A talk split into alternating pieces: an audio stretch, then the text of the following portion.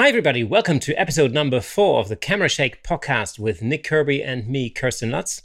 The photo and video podcast coming at you straight out of isolation into your eardrums. We'll be talking about talk life in lockdown, what's happening in the world outside, and if we're lucky, we'll hit on photography too. And it would really help us out if you could subscribe to the video version of this podcast on YouTube. You'll find the link in the show description.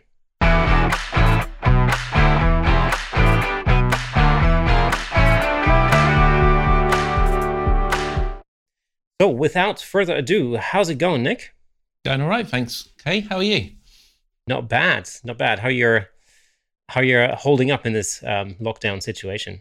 Doing all right, doing all right. Weather's been actually really nice this week, so I've tried to get out in the garden a little bit more. Um, I'm starting to struggle with my hair. It is now impossible to deal with, so I kind of just give up. Um, but other than that, it's uh, been a pretty busy week. Um, lots of editing going on.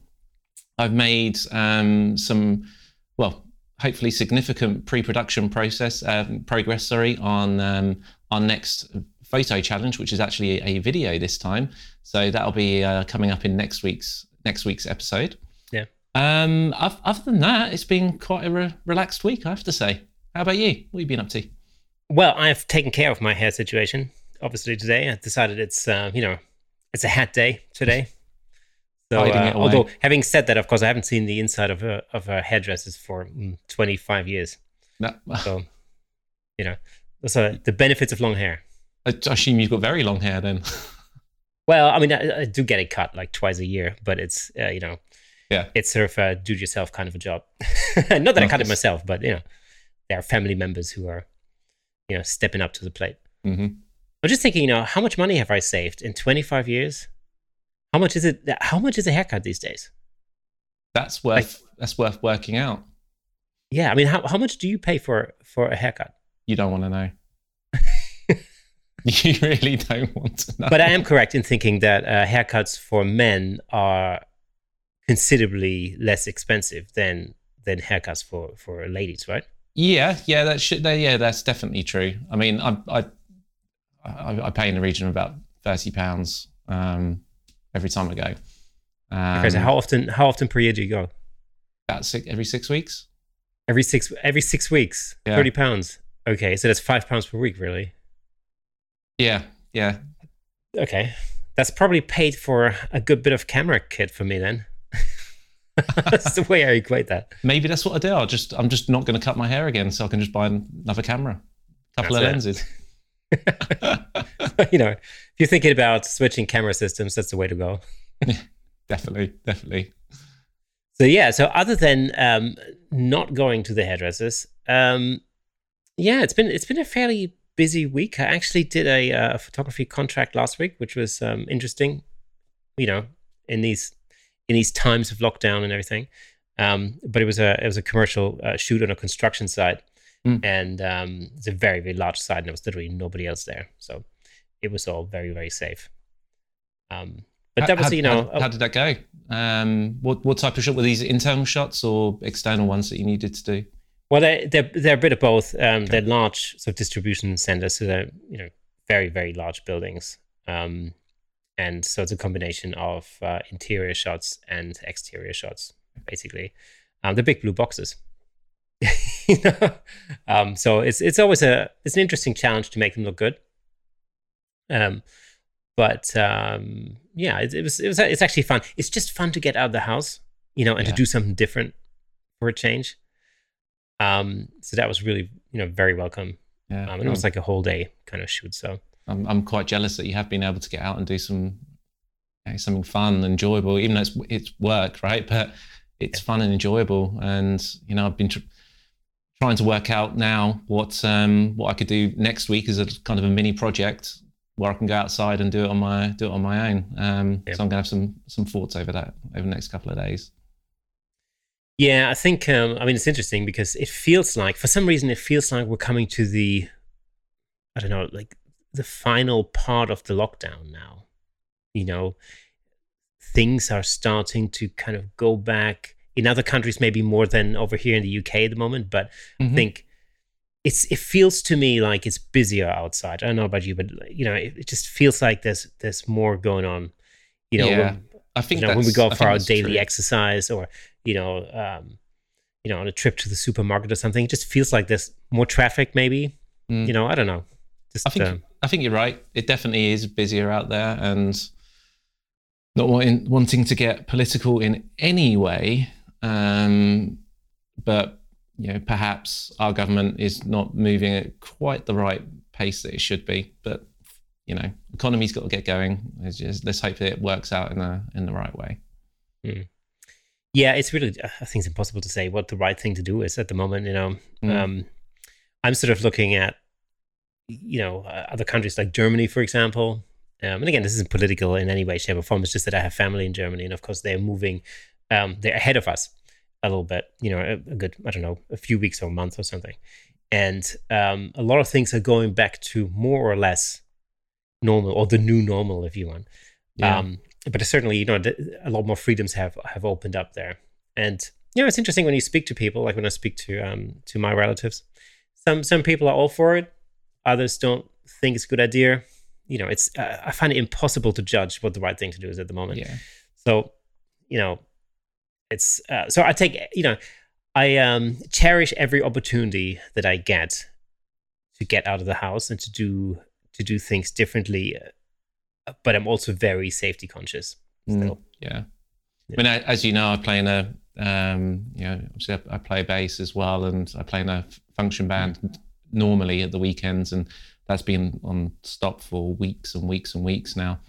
Um, we were actually having a chat um, last night, funny enough, just to decide or try and work out when we think we're going to be able to resume playing. And I think the upshot is, is it could easily be September, October before we're we can get out gigging again. And Yeah. that's a depressing thought.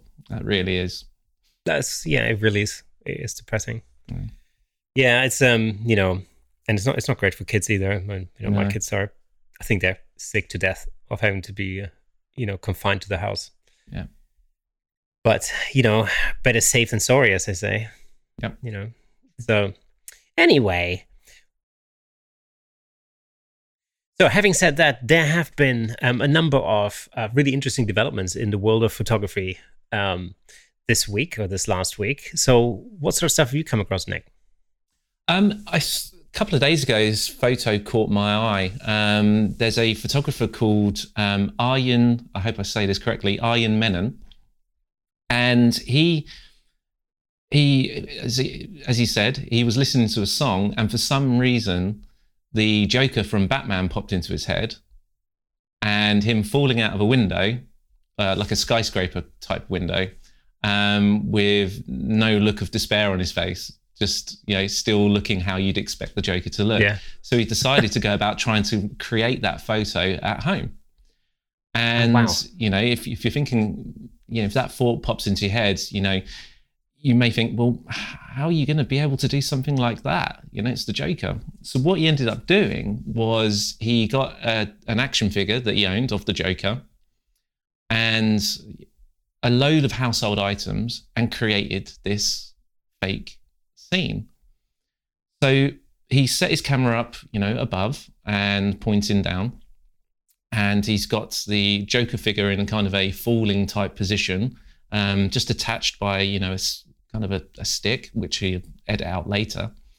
And then started positioning different household items around him to look like a skyscraper around him.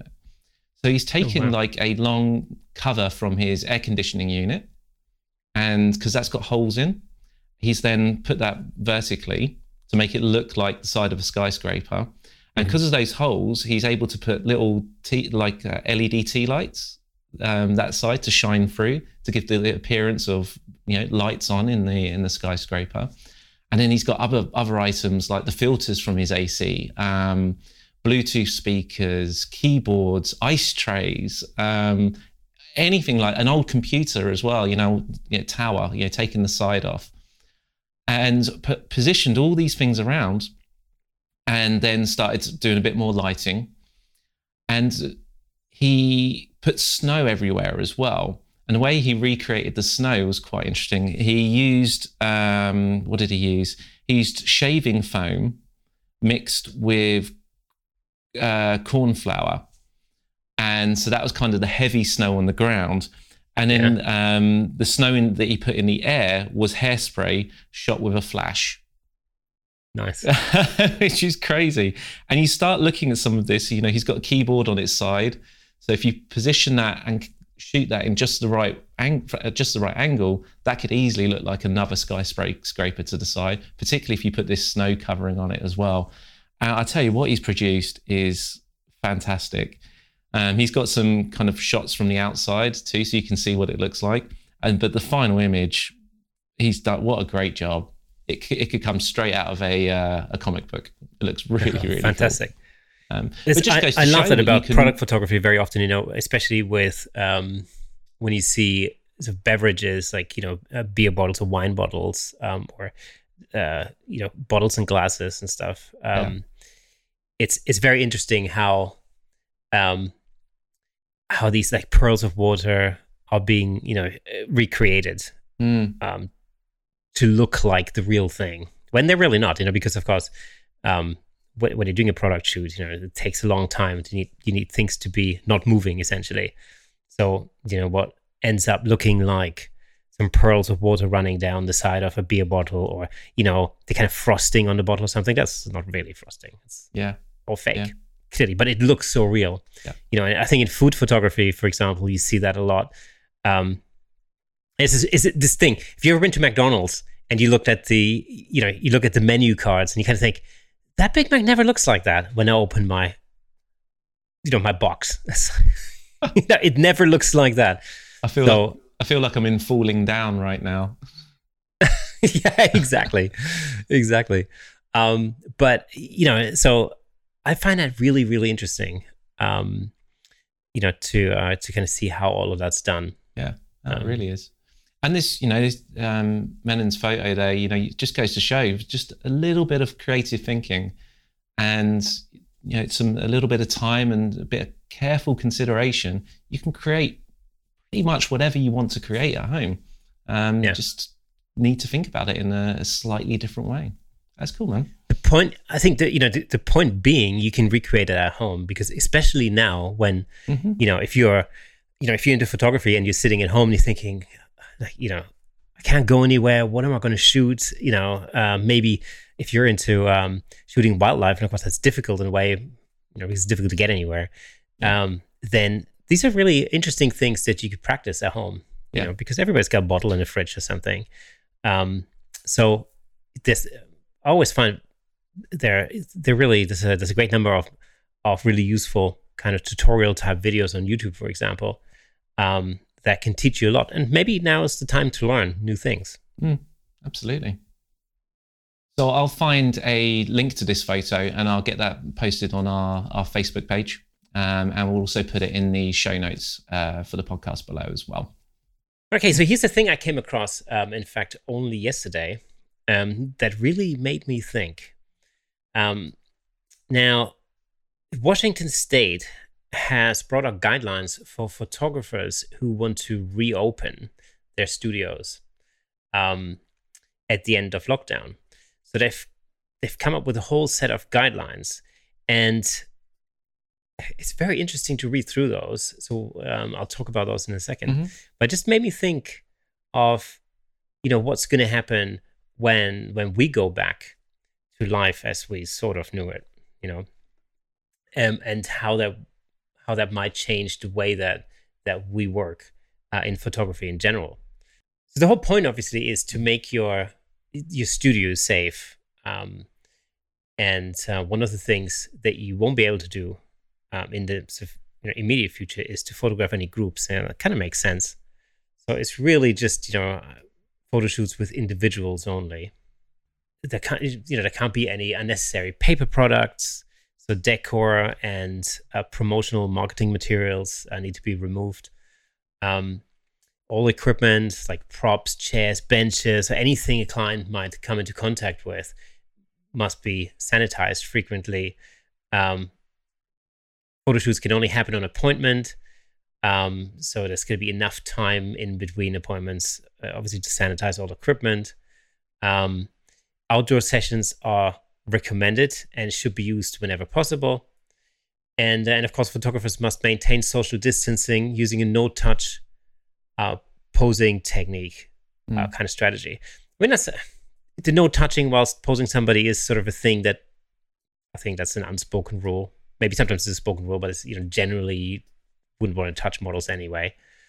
Um, and yeah, and of course, uh, you can only photograph one client in the studio at at any one time. Um, the only exception to that is if um, if your model is or if your client is a minor, then you know, or underage, then obviously one parent can be present. Um, do you find that very restrictive generally, or do you think that's, I mean, that's a feasible way of of uh, sort of getting things back up and started? Well, well, it is restrictive, but I would. I'm more pleased that they're trying to get something going, and rather than, I mean, what's the alternative that they continue to be completely shut down, right? Yeah. So you know, if you are a portrait photographer, then great. Hopefully, you can start getting a little bit of business back. You know, whether the clients are going to be there or not, and still want to have portraits done during this time, that's another question, I guess. Um, but at least they're trying to get things moving, and by the sounds of it, in the safest possible way. Um, you know, over time, you know, in, in, a few, in a few weeks, it might open up a little bit more. A few weeks again, open up a little bit more, and then perhaps by you know the end of the year, uh, maybe the start of next year, they'll be able to do what they would normally have normally have done. Yeah, I mean, I I do think that it's it's it's a very sensible um, policy, really, um, to get things you know back up and running. Because I do think that obviously we'll have to get back to uh, you know back to business at some point. Mm. Um, and uh, and although you know in a sense, you know, on one hand, it is a whole lot of hassle having to sanitize all your gear all the time and not being able to to do groups. Um, but really, this seems like a pretty balanced alternative. I think so. You know, when I read that, I kind of thought, well, this all makes sense. Um, as you say, it makes sense for um, you know, it's, or it's good news for for portrait photographers, for example. Um, I'm worried still about event photography um, yeah. and that side of the business because um, large group gatherings that's really not going to happen anytime soon. I don't think. So um, you know, shooting conferences. I shoot quite a few conferences throughout the year. And I think that's all. You know, all these plans have been put on ice yeah. for the foreseeable I mean, future. So um, during really um, during last week's interview with um, with Dan Ackerley, you know, even he mentioned you know, him him being a wedding photographer, and prior to that, concert photography. But he, you know, he's saying that you know, his business was one of the first to kind of go down, if you like, to get shut down because it's all event based, and it's also going to be the last to reopen. Um, and you know, we, you know I, I, feel in the same position with my function band work. You know, it's yeah. first thing to go, last thing to come back. So it's, it's very, very, very, very difficult if you are an event photographer. Yeah it's a chance, you know. I think it's an opportunity to do other things. That's that's how I've always looked at it, as you know. Yeah. Um, it's also an opportunity to get all your gear back in order. You know, clean all your lenses. you know, so when when things go back, then you know you're you're ready. Um, and and that's I think that's that's the way to take it. Um, it may be an opportunity to change your business around a little bit. You know, mm-hmm. maybe if you haven't, um, you know, if you haven't done a lot of portrait photography, before. Maybe now's the time mm. to uh, to start looking into that.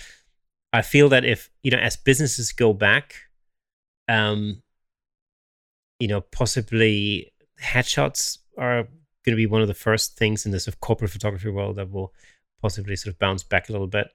Uh, everybody's got a new hairstyle now, so you know this might be the might be the opportune moment to get some new headshots done.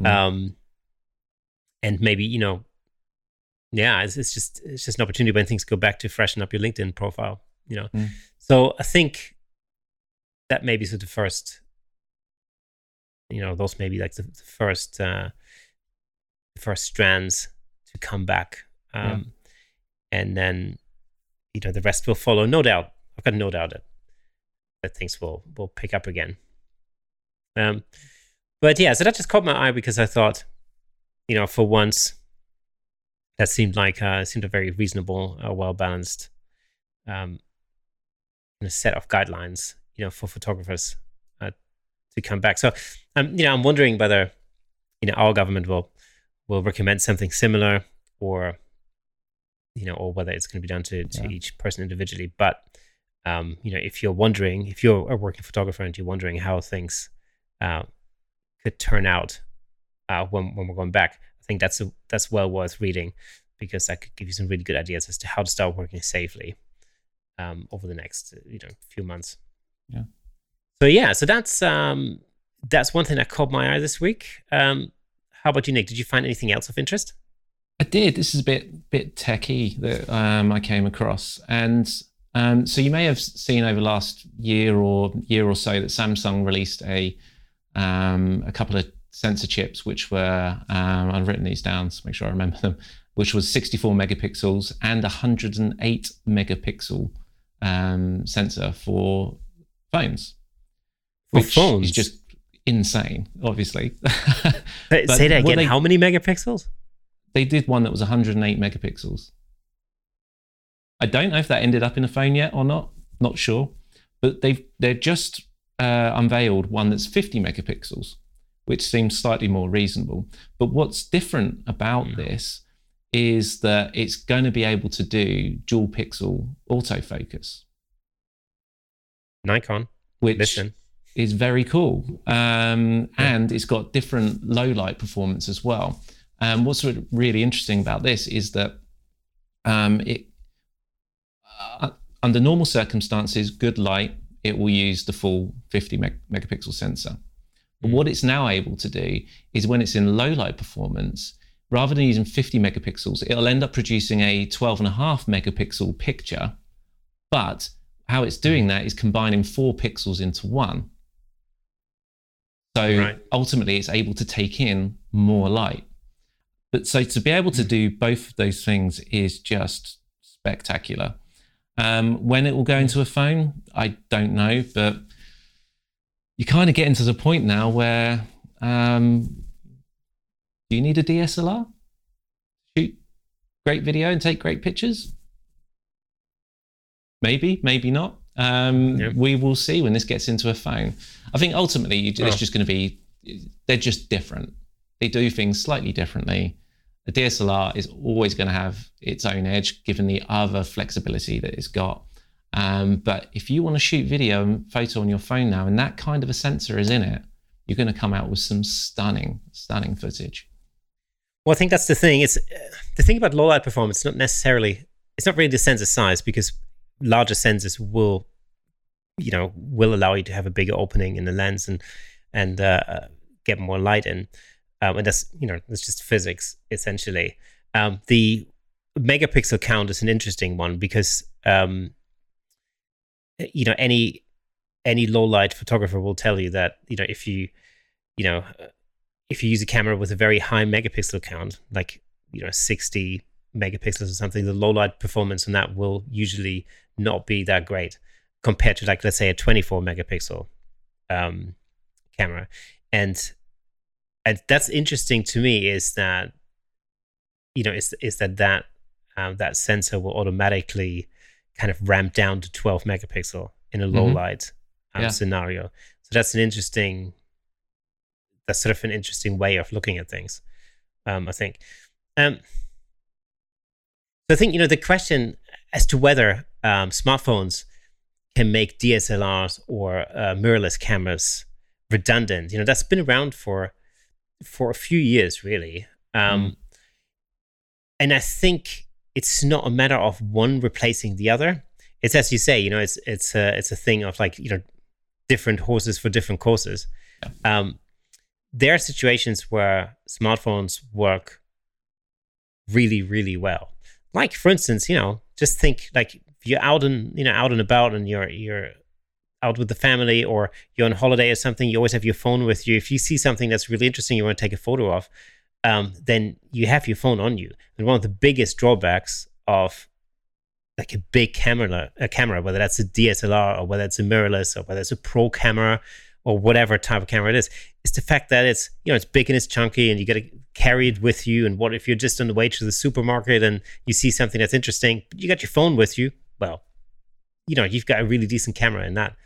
Um, and the video performance, I think generally in smartphones has come on such a long way. Um, you know, I you know even um, there was a there's a thing I read not too long ago. You know, do you remember the director Steven Soderbergh? Oh yeah. Um, he shot a whole movie on iPhone. So the video quality of that of the, of our smartphones these days is is really great. Didn't was it? I want to say it was Bentley who did shot an an advert all on the iPhone as well. Um, Oh, yeah, and the reason they, company, they I ended up remember it. doing that because they had um, kind of some kind of MacBook connectivity in the back seats, or oh, I don't know exactly what it was now, but there was a reason that they did it that way. Obviously, there was a ton of editing that happened afterwards and all of that, but the actual footage was shot on an on an iPhone. I'll Yeah. I'll dig out a link and get that shared as well because it, it's actually it's a cool advert, really cool advert. Yeah, the, I think the question is always um, from a purely from a professional point of view. You know, if you're if you're talking about post production, is how much flexibility you have in the files um, Mm. to you know to make adjustments. Um, like you know, one of the biggest differences um, that I see all the time. Um, you know, even when and you can shoot raw on iPhones, for example. You know, uh, so you can you can shoot in raw format. Um, for those listeners who who don't who are not really aware of what the difference is between raw and JPEG, um, JPEG is essentially a compressed file, um, and RAW is a is a much bigger file that allows you to to get a lot more detail out of the shadows in particular. So it's a much larger file. Um, the camera uh, captures a lot more information, and then when you're in post production, um, you have a lot more flexibility when you edit the photos. So for example, for example, um, you know what I mean by um, detail in the shadows. If you look at a photograph and it seems very dark in certain areas, um, you can basically bump the shadows up and you can bring out a lot more detail, which at first appear to have been lost. And you'll notice that there's a lot more detail there. So when you're working on a photograph in post, you know you can you can get those details back. Um, whereas in a JPEG, for example, that's not really possible, or it's it's possible to a very limited degree. Mhm. So, um, but a raw file isn't a raw file. So not all not all raw files are created equal, as they say. So um, you know when I when I shoot raw on a drone, for example, or um, on on an iPhone, then although I have some degree of flexibility afterwards in post, it's by no means comparable to um, to a DSLR um, or a mirrorless camera. So you know, as an example, um, I use a, a Nikon D750 a lot for a lot of different jobs, and I, I use it because of its a really excellent low light performance. Um, and I know that I can get a lot of detail out of the shadow areas um, of the image in post production, which makes it so useful for concert photography, for example. Mm. You know, where a lot of stuff happens, and you know, a lot of uh, the light, the lighting conditions are not necessarily always great. So that's really the major difference. It'd be interesting to see how those how those um, smartphones you know hold up when it comes to the when it comes to actually when it comes to the files and how usable Yeah. they actually going to be um This actually um, leads me on to a, a another thing that I read about earlier earlier this week. And uh, full disclaimer, right now, I don't watch this program at all. I can't.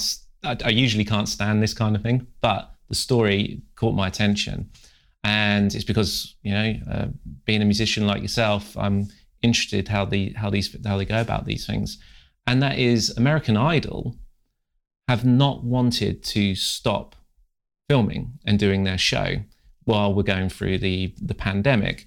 And for really good reasons you know they they know more people are at home more people want to watch tv and so they don't want to turn their show off if they can help it and not just put reruns on or whatever so they're continuing the competition and so what they've done is they've sent um, two three four iphone 11 pros to each of the contestants and the judges. They have sent them tripods and they um, have sent them a, a ring light as well. And so, what they've done, they've given them guidance on how to set up and they are filming themselves perform. Then I assume that, those files are then transferred to the judges. They watch that back and film themselves um, with their reaction and what they would normally do on the show. And so the production team are actually in their own homes right now as well, on the phone, I, I guess another iPhone 11, calling the contestants and talking them through the angles that they need to get, um, how they need to set up to get the absolute best footage um, for it. Well, I mean, what a great way to go about it. I haven't yet seen the footage. I've seen some photos of the setups, but not the footage itself. Um, so they're filming in 4K uh, 60. Um, I think the iPhone 11 Pros do. But what a great way! What a great way to go about it! What an ingenious approach! And for a show like that, relatively low cost. You know, don't get me wrong; these phones are very, very expensive. But for a show like that, that's nothing for them. Um, for the audio, I, they haven't got into any detail about how they're actually doing that. Um, my assumption is is that because they're using mic microphones, uh, my assumption is, is they're using something like IK Multimedia's iRig to record the audio directly into an iPhone. Perhaps they've also sent them an external audio recorder to do it that way and just haven't mentioned it. I, I don't know, but they're doing it some way like that to get reasonable or hopefully decent quality audio for it. But yeah, they just thought I'd mention that one now as we were talking about phone phone filming and whatnot. But that's interesting to think though mm. that that's all happening on smartphones now because you know whatever happened to GoPro. I don't talk about GoPro. It's what I'm wondering. I very much dislike my GoPro.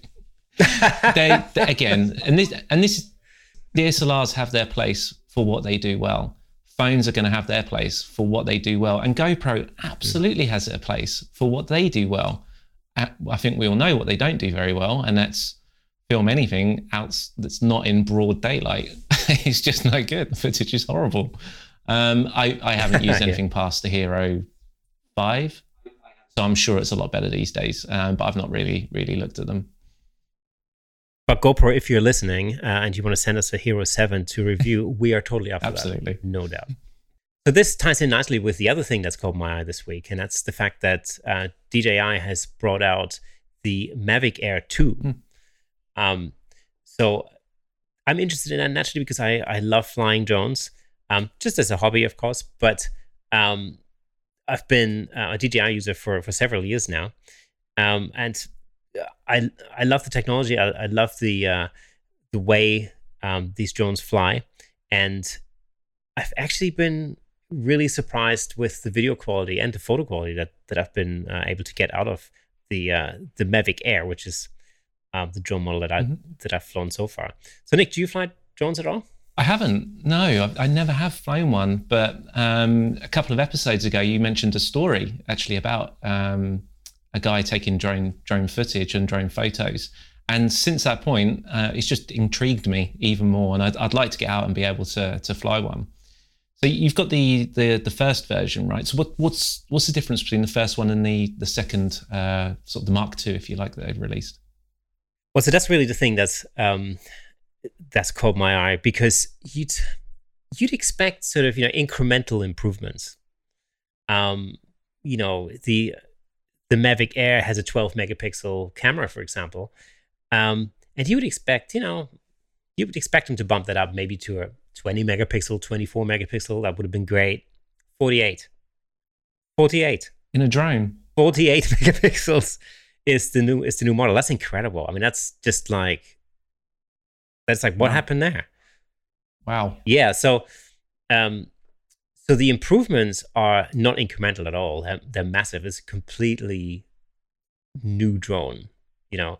Um it's slightly bigger mm-hmm than the previous model, um, but really only slightly. It's not. I don't think it's that much. It's um, and I've got the Mavic here.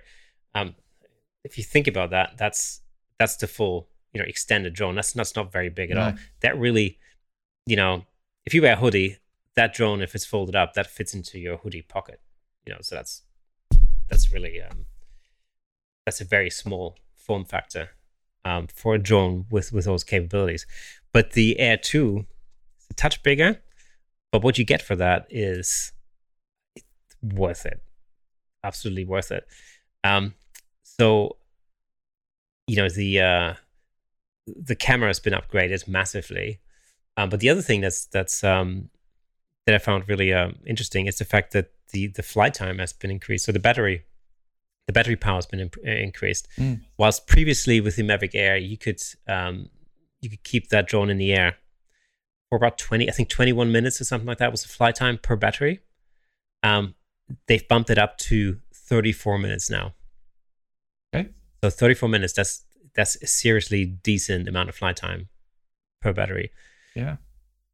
Having said that, these batteries are expensive. They they come in at about I think roughly about a hundred pounds sterling per battery. a lot of money for a battery. That's not cheap. Um, yeah, I mean it's and you need several batteries. So you know usually when I when I take my drone out, you know I probably take about three batteries out or something. Uh, fly so I fly for about an hour.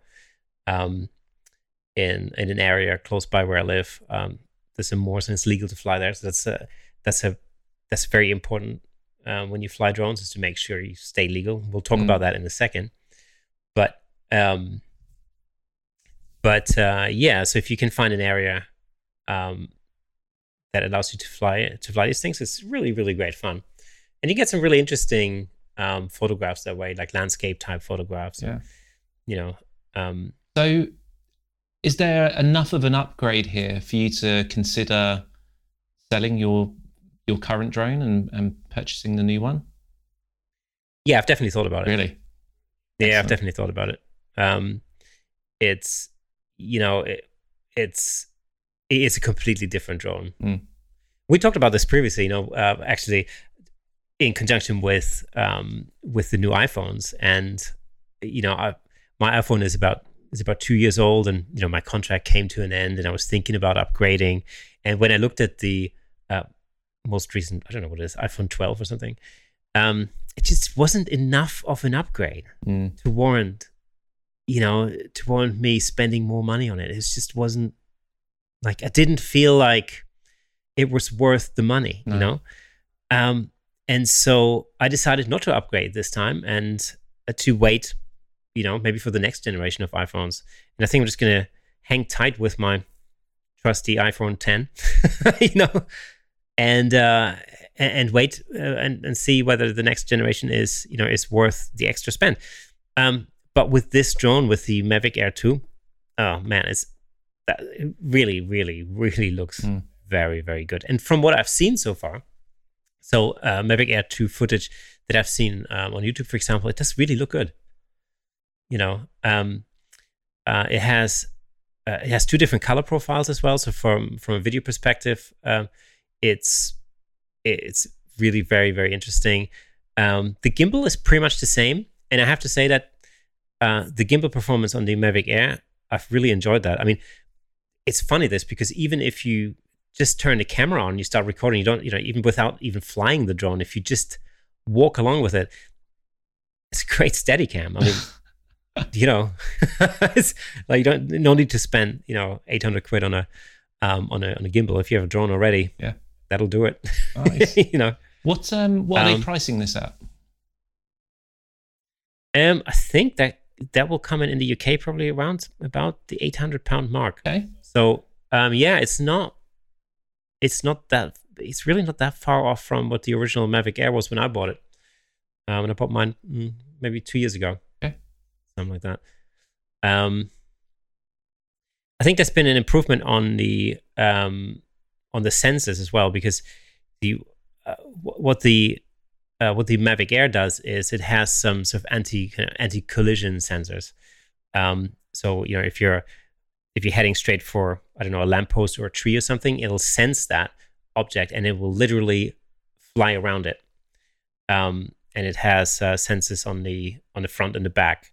And I think I think the Mavic Pro now has improvement on those sensors, mm. um, which is which is really uh, which is very good. To be honest, flying these type of drones is not very hard at all. A lot of the a lot of the flying is actually done automatically. Mm. You know, you've got these these uh, anti-collision sensors uh, that makes makes it fairly safe to fly. Um, they take off and land themselves automatically. You literally just have to press a button and the thing takes off. You don't have to really worry worry about that very much. Um, it has a like a come home button. So if you run into trouble, um, you just click a button and the thing just returns home to the exact GPS location that it that it took off from. Wow. You know, um, I've run into trouble a couple of times um, in like slightly windy conditions, um, and uh, not too long ago, um, I lost all uh, video connection with it because it's because there were obviously there were probably um, obstacles in the way, and it was it was windy, and maybe I was flying a little far. Um, you just press one button, the thing just comes back to you. Hmm. It's great. Um, and from a video perspective, um, there are a number of really uh, really cool follow modes. So you can uh, you can set it to track you. So the tracking on it is very good. Um, and you know it can track you whilst you're walking, for example, or you're cycling or riding a skateboard or something like that. You can just set it up so that it tracks you. And if you take the tracking functionality in combination with a gimbal, with a really well um, functioning, you know, three-axis gimbal and 4K video, you've got a seriously cool steady cam mm. on your hands there. You know, and especially for moving objects, like if you're, you know, again, if you're, um, if you're running or, um, you know, on your bike or something, um, you can do some really cool things um, with that. It can basically track you. It can uh, track you from the side. Um, there's certain modes where it can circle around you. So if you're if you're running or you're cycling, you have like you know like a helicopter shot circling around you, um, always tracking you in the center of the frame. Wow. It is. Yeah, it's, it's very, very, very impressive what that technology can do. Oh, man. Um, and since the the quality in uh, with the Mavic Air 2 is is so much better, and you know, um, yeah, it's a it's a really very very impressive, you know, update on the on the old Mavic Air. Tell you what, so. you may have convinced me to go buy one. Do you work for them? I forget. I know, but again, you know, if uh, DJI want to send us uh, a Mavic Air two to uh, to review, then two of them, please. Too. More than more than happy to oblige. Um, but it's interesting.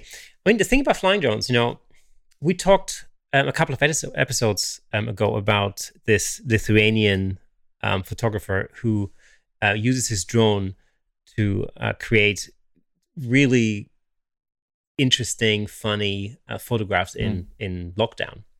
And so, just as a quick recap, so what he did was he um, he basically took photographs of people through their windows, and you know, we talked about this last time. This may sound weird, but it was all in this, this was all arranged. This was all done with um, full permission, and you know the uh, the people that he photographed, you know, dressed up for it and some fancy dress and did some funny poses and stuff. And you know, the result, the end result, were really, really interesting, interesting photographs.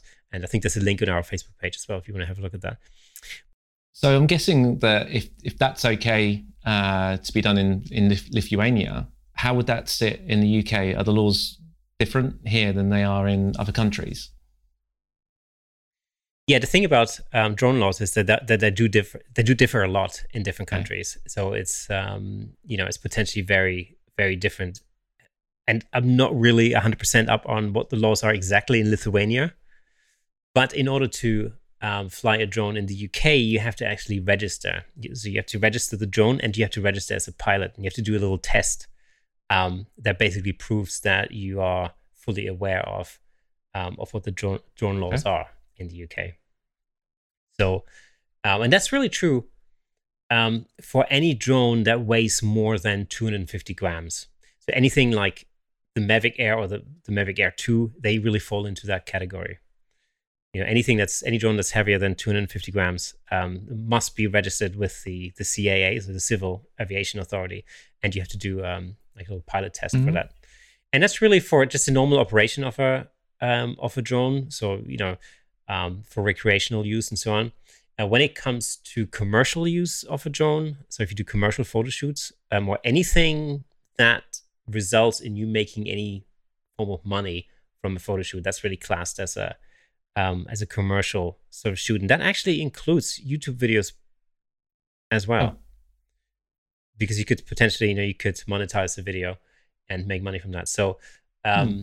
so for that, you need to have a commercial drone license, and that's much more expensive. So I think just a, you know a standard recreational license costs something like I don't know seven pounds a year or something. So it's not expensive at all. Um, uh, but it means that you have to take a little test, and uh, and you have to uh, you know you have to get your your pilot's license as it were.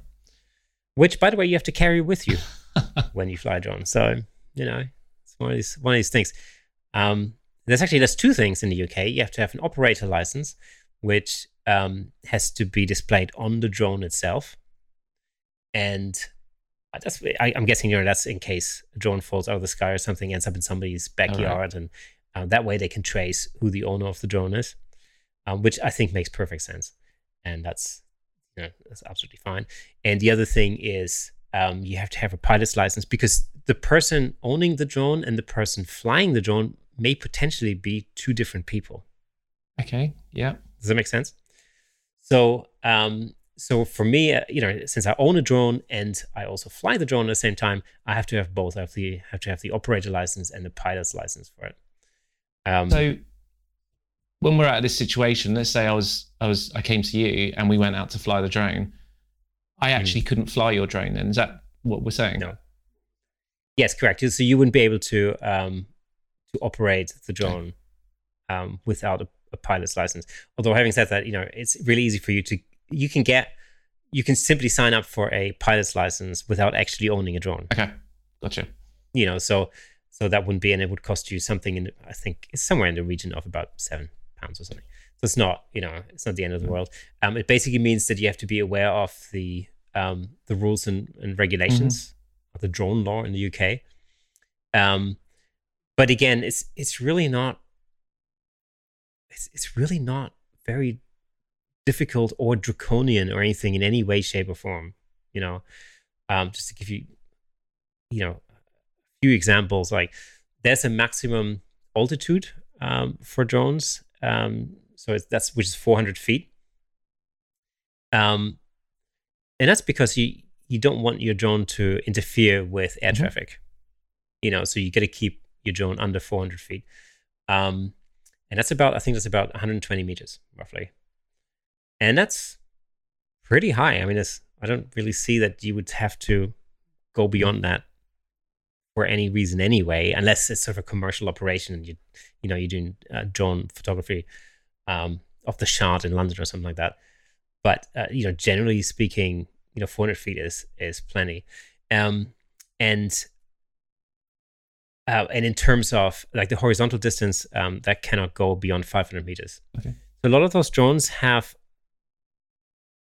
much more of a reach. So theoretically, they could fly a lot further away from you, but that's the regulation in the UK. Is 500 meters uh, from you horizontally. Um, and of course, you got to ensure that your drone is always in sight because you have to be able to, uh, you know, remain in control of the mm-hmm. aircraft. Mm-hmm. So you've got to be able to see your uh, your drone. So that means if the weather is such that you know you don't have that kind of you can't see for that distance, then you won't be able to fly that drone that far.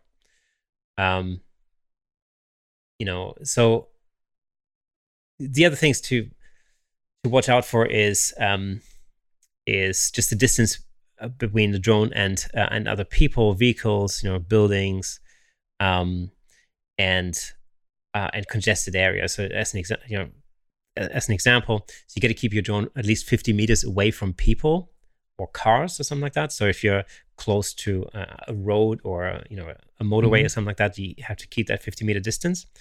Um, uh, and you could you know stay away um, from from buildings um, as well. And that's that actually increases to 150 meters if it's a really congested area. So if you're like near um, a large group of, of people, like at a concert, for example, or a sporting event or something like that, you got to keep uh, 150 meters distance from from those. Um, and of course, again, you want to like, well, how how do they do these uh, drone shots? You know, where they fly over crowds and everything at concerts? Well, it's because as a commercial drone pilot, um, there are different. You know, there's a difference there. So if you're a commercial drone pilot, then you've got to register your flight paths with the C- CAA, and there's you know there's a lot more leeway that you have um, as a commercial drone pilot, but you have to have a commercial mm-hmm. you know pilot's license, and again, that's really costly. That's in the region of probably like a thousand pounds or something. You know, you might consider you know some of those rules and regulations as restrictive, but they don't sound all that restrictive to me, considering what you're going no, to be don't. doing with it. it it sounds pretty flexible, actually, from my perspective. Yeah, I mean, it sounds safe. You know, that's the uh, that's the thing. Um, you also obviously you know, obviously got to stay away from um, from airports. All of this is common sense. Yeah. To be honest, I mean, clearly you don't want to fly your drone in the flight path of an airplane. I mean, wh- why would anybody want to do that in their right mind? That's Mhm. just insane. So uh, all of these things are really there to protect um, the general public, you know, from from any potential accidents that could happen with your drone. And you know, I don't think it's limiting at all. Uh, I have a lot of fun flying my drone. I don't fly it in the middle of the city, obviously. Um, but uh, you know, there are. If you look around, there are areas where you can safely uh, fly your drone. Um, so, you know, that's just um, those are just a few. I mean, you know, this is in no mean by no means exhaustive. Um, so, you know, th- there are there are more uh, rules to follow when it comes to uh, flying drones, but in principle, you know, we've covered some of the most important ones. Um, but you know, it's one of these things. I think drones always. Uh, I think drones often get a, a bad press, especially when you hear of uh, incidents um, like you know the Heathrow or Gatwick uh, incident where Yeah. some nutcase you know, flew a drone like over the airport. You know, that's not normal behavior. I mean, the vast, vast, vast majority of recreational drone pilots would never think of even